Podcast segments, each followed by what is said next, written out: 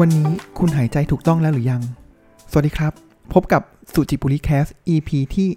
105สำหรับ EP นี้ผมอยากจะนำหนังสือเล่มหนึ่งครับ ที่ผมคิดว่ามันเปลี่ยนชีวิตของผม ต้องบอกว่ามันคือการเปลี่ยนวิธีการใช้ชีวิตของผมที่สำคัญมากเลยนะครับ หนังสือเล่มนี้มีชื่อว่า breath นะครับ หรือว่าภาษาไทยก็คือลมหายใจเปลี่ยนชีวิตนะครับ ก็เขียนโดยคุณเจมส์เนสเตอร์นะครับ ผมว่า การที่เราได้เจอหนังสือเล่มหนึ่งแล้วมันสามารถเปลี่ยนชีวิตได้เนี่ยผมว่ามันมันดีมากเลยนะครับ แล้วก็ทั้งหนังสือทั้งเล่มเนี่ยมันอาจจะไม่ต้องมี keyword อะไรมากมายนะครับ แต่ว่ามันอาจจะมีแค่เนื้อหา 1 หรือ 2 อย่างที่มันทำให้เราตระหนักได้นะครับ ว่าเฮ้ยที่ผ่านมาเนี่ยเราใช้ชีวิตแบบผิดมานะ หรือว่าสิ่งสำคัญอย่างอะหนังสือเล่มนี้เลยครับ คือเรื่องของการหายใจเนี่ยเราอาจจะหายใจผิดมาตลอดนะนะครับหรือว่ามีความเชื่อที่ผิดเนี่ยผมว่าแค่ 2 สาม bullet point สองสาม keyword เนี่ยครับ มันเป็นหนังสือที่ยอดเยี่ยมมากนะครับ แล้วผมว่า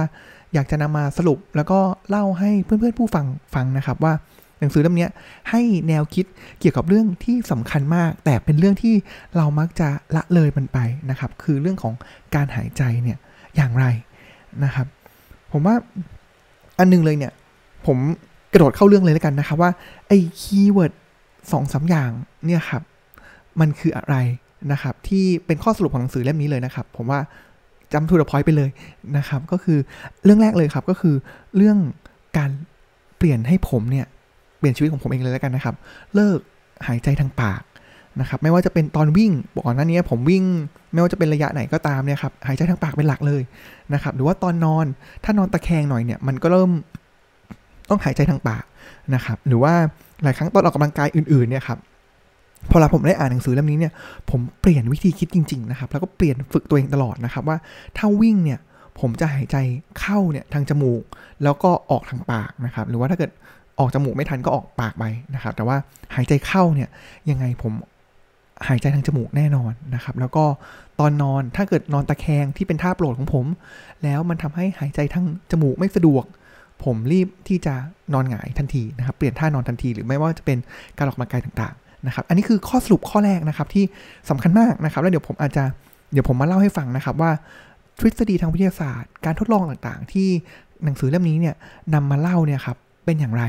นะครับ ข้อสรุปที่ 2 ครับ เรามักจะมีความเชื่อนะครับหรือว่า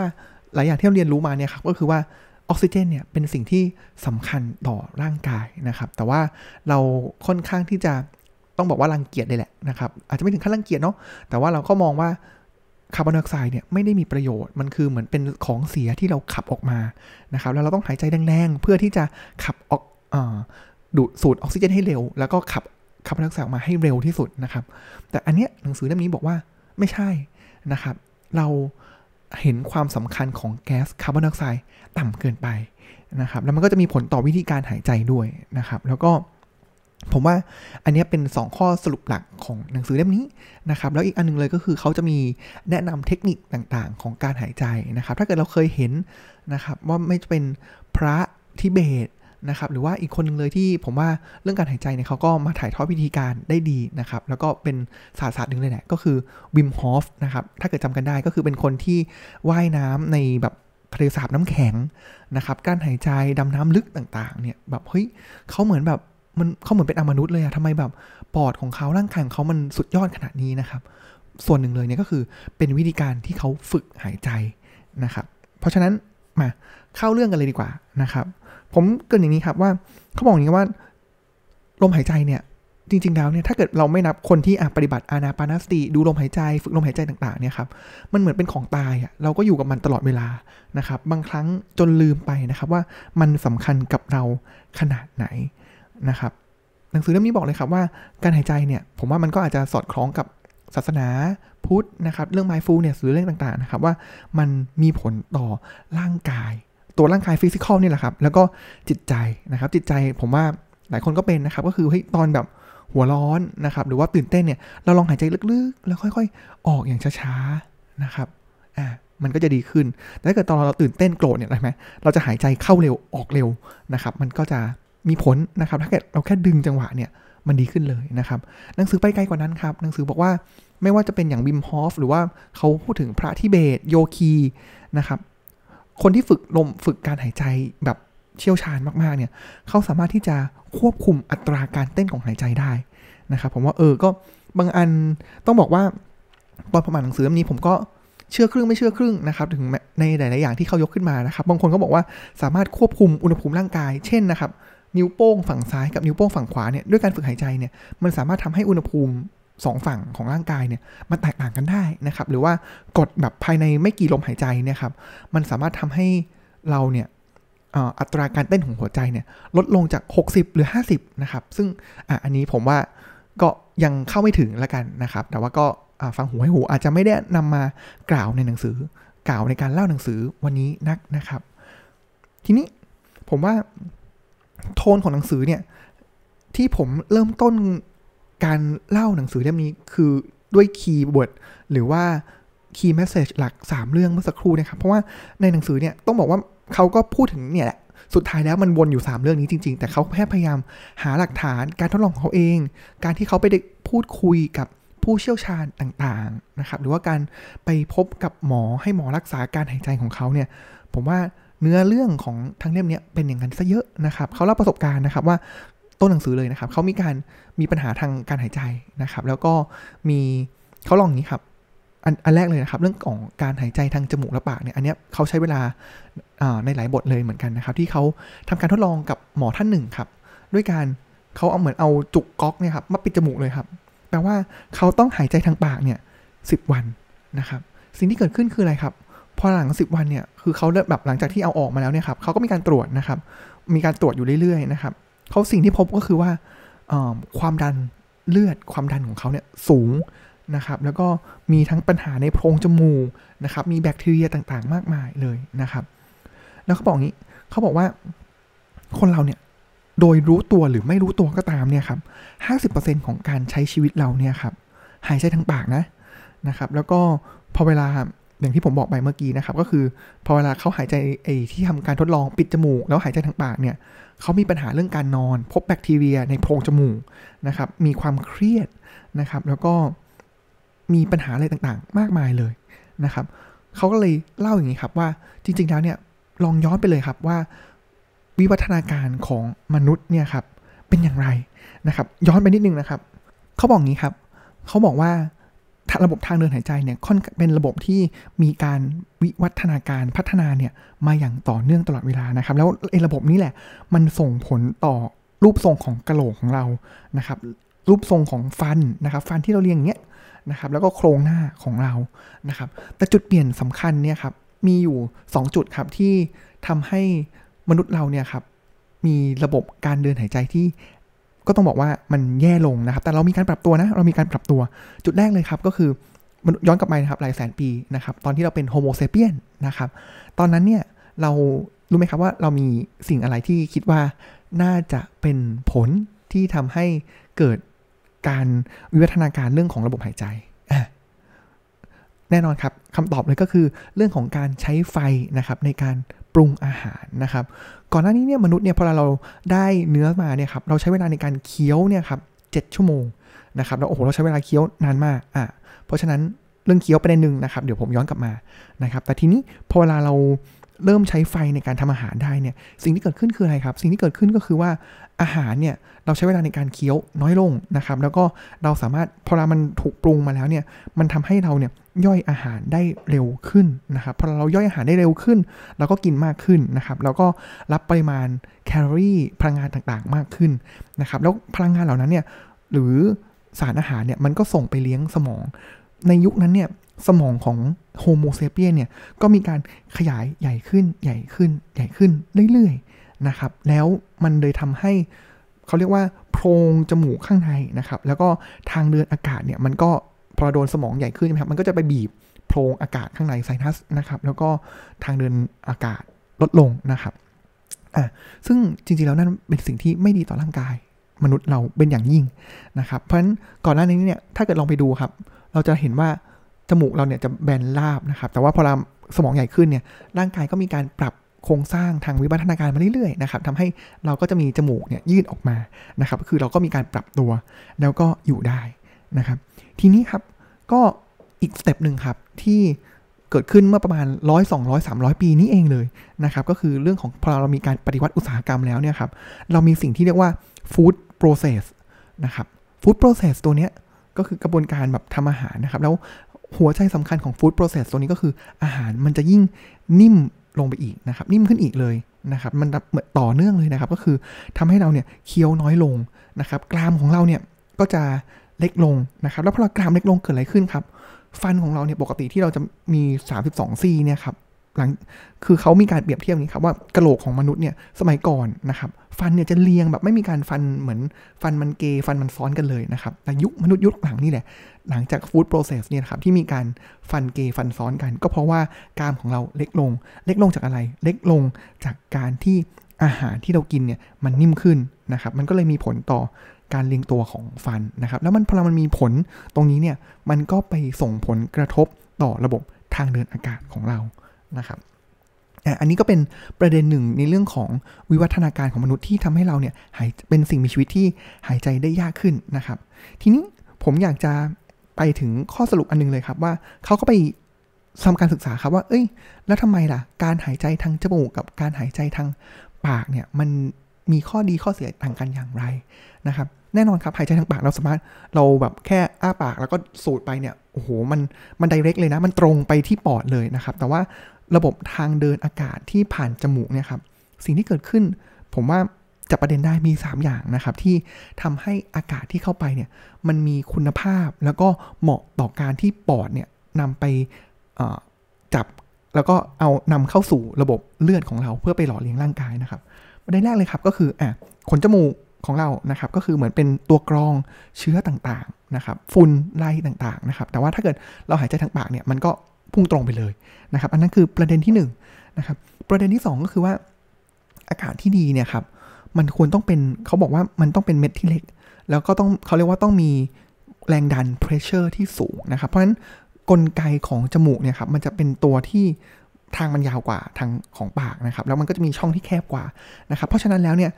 อากาศที่เข้าไปผ่านจมูกเนี่ยมันจะมีแรงดันสูงกว่า แล้วโมเลกุลของออกซิเจนเนี่ยก็จะเข้าไปจับกับเม็ดเลือดของเราได้ง่ายกว่านะครับ ก็คืออันที่ 2 ก็คืออากาศตัวแรงดันความดันนะครับ แล้วก็ประเด็นสุดท้ายก็คือระหว่างทางครับ ทางมันยาวเนาะแล้วมันก็มีการหดความเร็ว ถ้าเกิดเราเรียนฟิสิกส์มานะครับ ก็คือถ้าเกิดอะ มีลมผ่านท่อใหญ่มา แล้วพอเราลดลงมาเป็นท่อเล็ก ๆ นะครับ มันจะเกิดความร้อนนะครับ ก็คืออุณหภูมิที่ร่างกายเนี่ยมันปรับทางเดินเนี่ยมันจะทำให้อุณหภูมิมันอุ่นลงนะครับ แล้วก็เหมาะสมแล้วกันเนาะกับการที่ปอดจะไปใช้งาน เพราะฉะนั้นจมูกเนี่ยอย่างน้อยเนี่ยมีข้อดีที่ดีกว่าการหายใจทางปาก ที่เป็นรูปธรรมทางวิทยาศาสตร์ที่พิสูจได้เลยนะครับสามประเด็น ประเด็นแรกก็คือมันกรอง สิ่งแปลกปลอมออกไป 2 ก็คือมันเพิ่มความดันให้เหมาะกับปอดไปใช้งาน และเพิ่มอุณหภูมิปรับอุณหภูมิให้เหมาะสมกับการที่ปอดนำไปใช้งานนะครับ เพราะฉะนั้นผมว่าด้วยแฟกต์สามอย่างนี้แหละ แล้วก็เรื่องของระบบที่เขาพูดถึงวิวัฒนาการของเรามาเนี่ยครับ เราพอเห็นภาพแล้วว่า เฮ้ย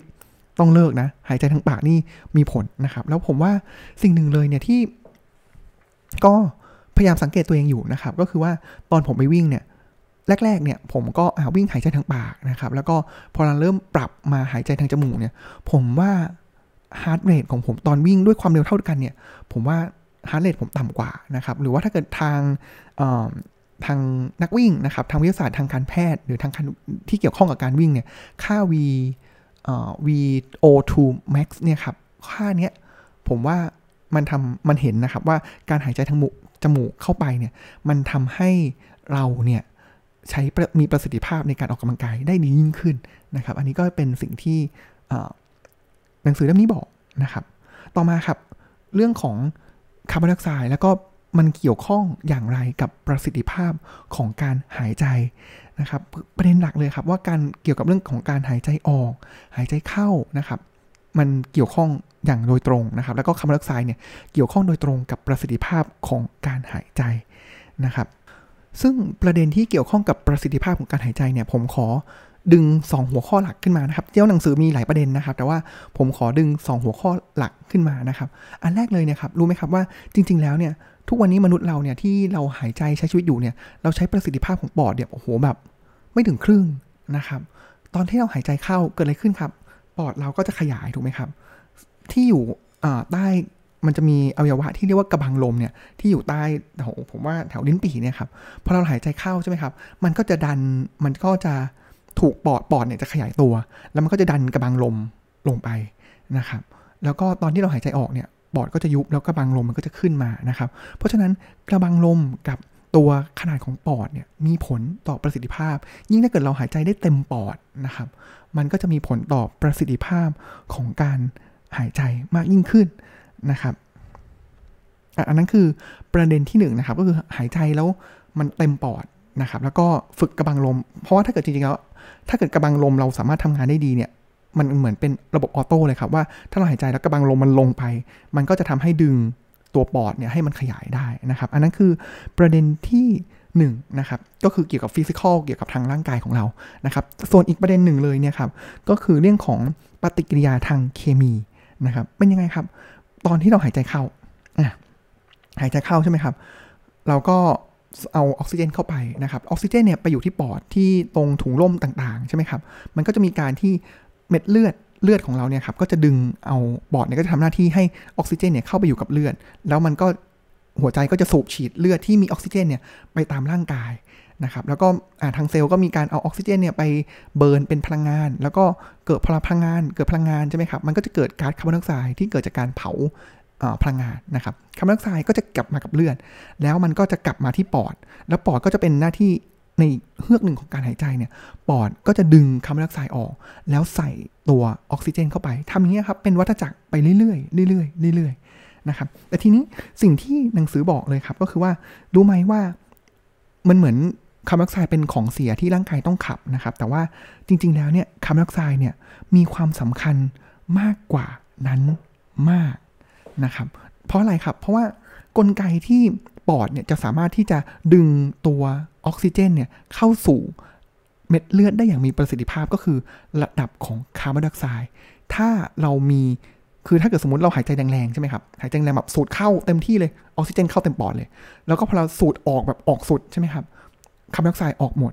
สิ่งที่เกิดขึ้นคือ พอเราคาร์บอนไดออกไซด์มันออกไปหมดแล้วเนี่ยครับปอดเนี่ยครับความสามารถในการที่จะดึง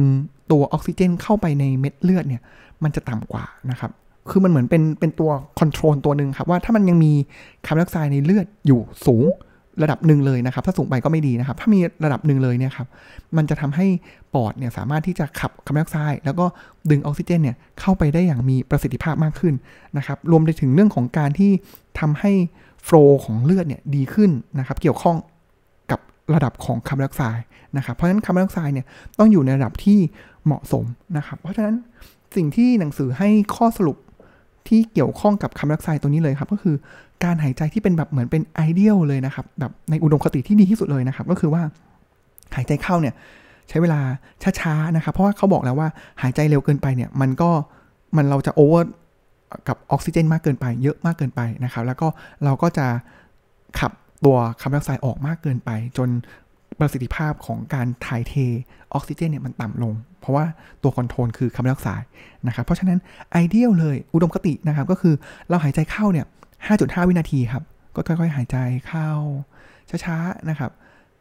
แล้วก็ลึก แต่ช้านะครับ อันนี้คือ keyword เลยลึกและช้านะครับ แล้วก็หายใจออกเนี่ย 5.5 วินาทีนะครับ ก็คือให้พอเราออกเยอะเนี่ยครับ นอกจากประเด็นของคาร์บอนไดออกไซด์แล้วเนี่ยครับ มันก็จะมีประเด็นเรื่องของพอเรามันก็จะส่งผลพอเราออกเยอะใช่ไหมครับกะบังลมมันก็ขึ้นมันก็ขึ้นมาเยอะ มันก็พร้อมที่จะขยายได้นะครับ มันก็จะทำให้ทั้งทางกายภาพ แล้วก็ทางปฏิกิริยาทางเคมีเนี่ยมันสอดคล้องกัน แล้วก็ทำให้เกิดประสิทธิภาพสูงสุด นะครับ อันนี้คือประเด็นหลักก้อนที่2นะครับที่เกี่ยวข้องกับคาร์บอนไดออกไซด์แล้วก็เป็นนำมาข้อสู่ข้อสรุปที่ว่าเราควรที่จะหายใจลึกและช้าทั้งตอนเข้าแล้วก็ตอนออกนะครับ เพราะฉะนั้นถ้าเกิดสมมุติเราหายใจเข้า 5.5 วิออก 5.5 วิเนี่ยนาทีหนึ่งเนี่ยเราหายใจเข้าออกเนี่ยแค่ประมาณ 6 รอบ 5 รอบเท่านั้นเองนะครับ ทีนี้ในส่วนของหนังสือสุดท้ายเนี่ยครับเขาก็จะพูดถึงเทคนิคต่างๆนะครับที่ นำมาฝึกการหายใจนะครับ แต่ว่าผมอยากจะยกมาหนึ่งเทคนิคแล้วกันนะครับ ก็เมื่อกี้มีบอกแล้วว่าหายใจเข้า 5.5 ออก 5.5 นะครับ แต่ถ้าเกิดฝึกเนี่ยเขาก็บอกว่าระหว่างเข้ากับออกเนี่ย ถ้าเราฝึกนะ เราสามารถที่จะกลั้นหายใจได้นะครับ แล้วก็มันก็จะมีเทคนิค อันนี้ผมอาจจะไม่ได้เล่าในนี้นะครับ ก็คือเทคนิคของที่เรียกว่าทุมโมนะครับ T U M M O นะครับ ก็เป็นเทคนิคที่ ไม่ว่าจะเป็นพระทิเบตโยคีนะครับทำแล้วก็ตัววิมฮอฟเองนะครับที่ผมเกริ่นไปในช่วงแรกเนี่ยเขาก็นำมา apply จากวิธีการของทุมโมนี้เหมือนกันนะครับก็ผมว่ามัน extreme นะเออก็ต้องต้องเตรียมพร้อมดีๆนะครับ เพราะว่าเท่าที่ผมไปฝึกเนี่ยผมว่าผมก็เออประสบปัญหาเหมือนกันนะครับ คือเขาให้หายใจเข้าสุดใช่ไหมครับ แล้วก็กลั้นประมาณนี้นะครับ กลั้นนานเลยแหละ แล้วก็หายใจออกแบบเค้นออกสุดเลยนะครับ แต่พอเค้นออกสุดแล้วปุ๊บเขาให้กลั้นอีกนะครับแล้วผมจำได้ว่ากลั้นอีกประมาณครึ่งนาทีหรือถึง 1 นาทีเลยนะครับเขาเลยเตือนว่าเอออันเนี้ยต้องร่างกายพร้อมนะ แล้วก็ต้องแบบอย่ายืนนะครับ เพราะเราอาจจะเป็นลมได้เลยทีเดียวนะครับ ก็ลองลองศึกษาดูได้นะครับเทคนิคทุมโมนะครับ T U M M O นะครับก็หนังสือเล่มนี้ผมว่าคีย์พอยต์หลักเนี่ยก็ประมาณนี้นะครับ แล้วก็เป็นหนังสือที่น่าสนใจนะ แล้วเปลี่ยนชีวิตจริง ๆ นะครับ ทุกวันนี้ผมวิ่งเนี่ย ผม ฝึกตัวเองเลยนะครับ คือหายใจเข้าด้วยจมูกร้อยเปอร์เซ็นต์เลยนะครับ แล้วก็พยายามที่จะหายใจให้ลึกแล้วช้าหายใจละเอียดละเอียดนะครับ ก็เป็นหนังสือที่ดีแล้วก็แนะนำนะครับ ให้อ่านแต่ว่าถ้าเกิดใครไม่อ่านผมว่าฟัง EP นี้จบแล้วเนี่ยผมว่าได้ point หลักของหนังสือเล่มนี้แล้วแหละนะครับเพราะว่าในหนังสือนี้ก็จะมีแบบเล่าเรื่องของชีวิตไปเจอคนนู้นคนนี้ ผลการทดลองปิดจมูก 10 วันเป็นยังไงอะไรอย่างนี้นะครับ แล้วก็เคสต่างๆนะครับ ก็เพื่อที่จะนำมาประกอบเนื้อหาหลักของ 2 ข้อที่ผมได้กล่าวไปเมื่อสักครู่นี้นะครับสำหรับวันนี้ก็น่าจะประมาณนี้นะครับ แล้วก็ขอบคุณที่ติดตามรับฟัง และติดตามสุจิปุลิ Cast ใหม่ได้ในตอนหน้านะครับ แล้วก็ขอกล่าวคำว่า สวัสดีครับ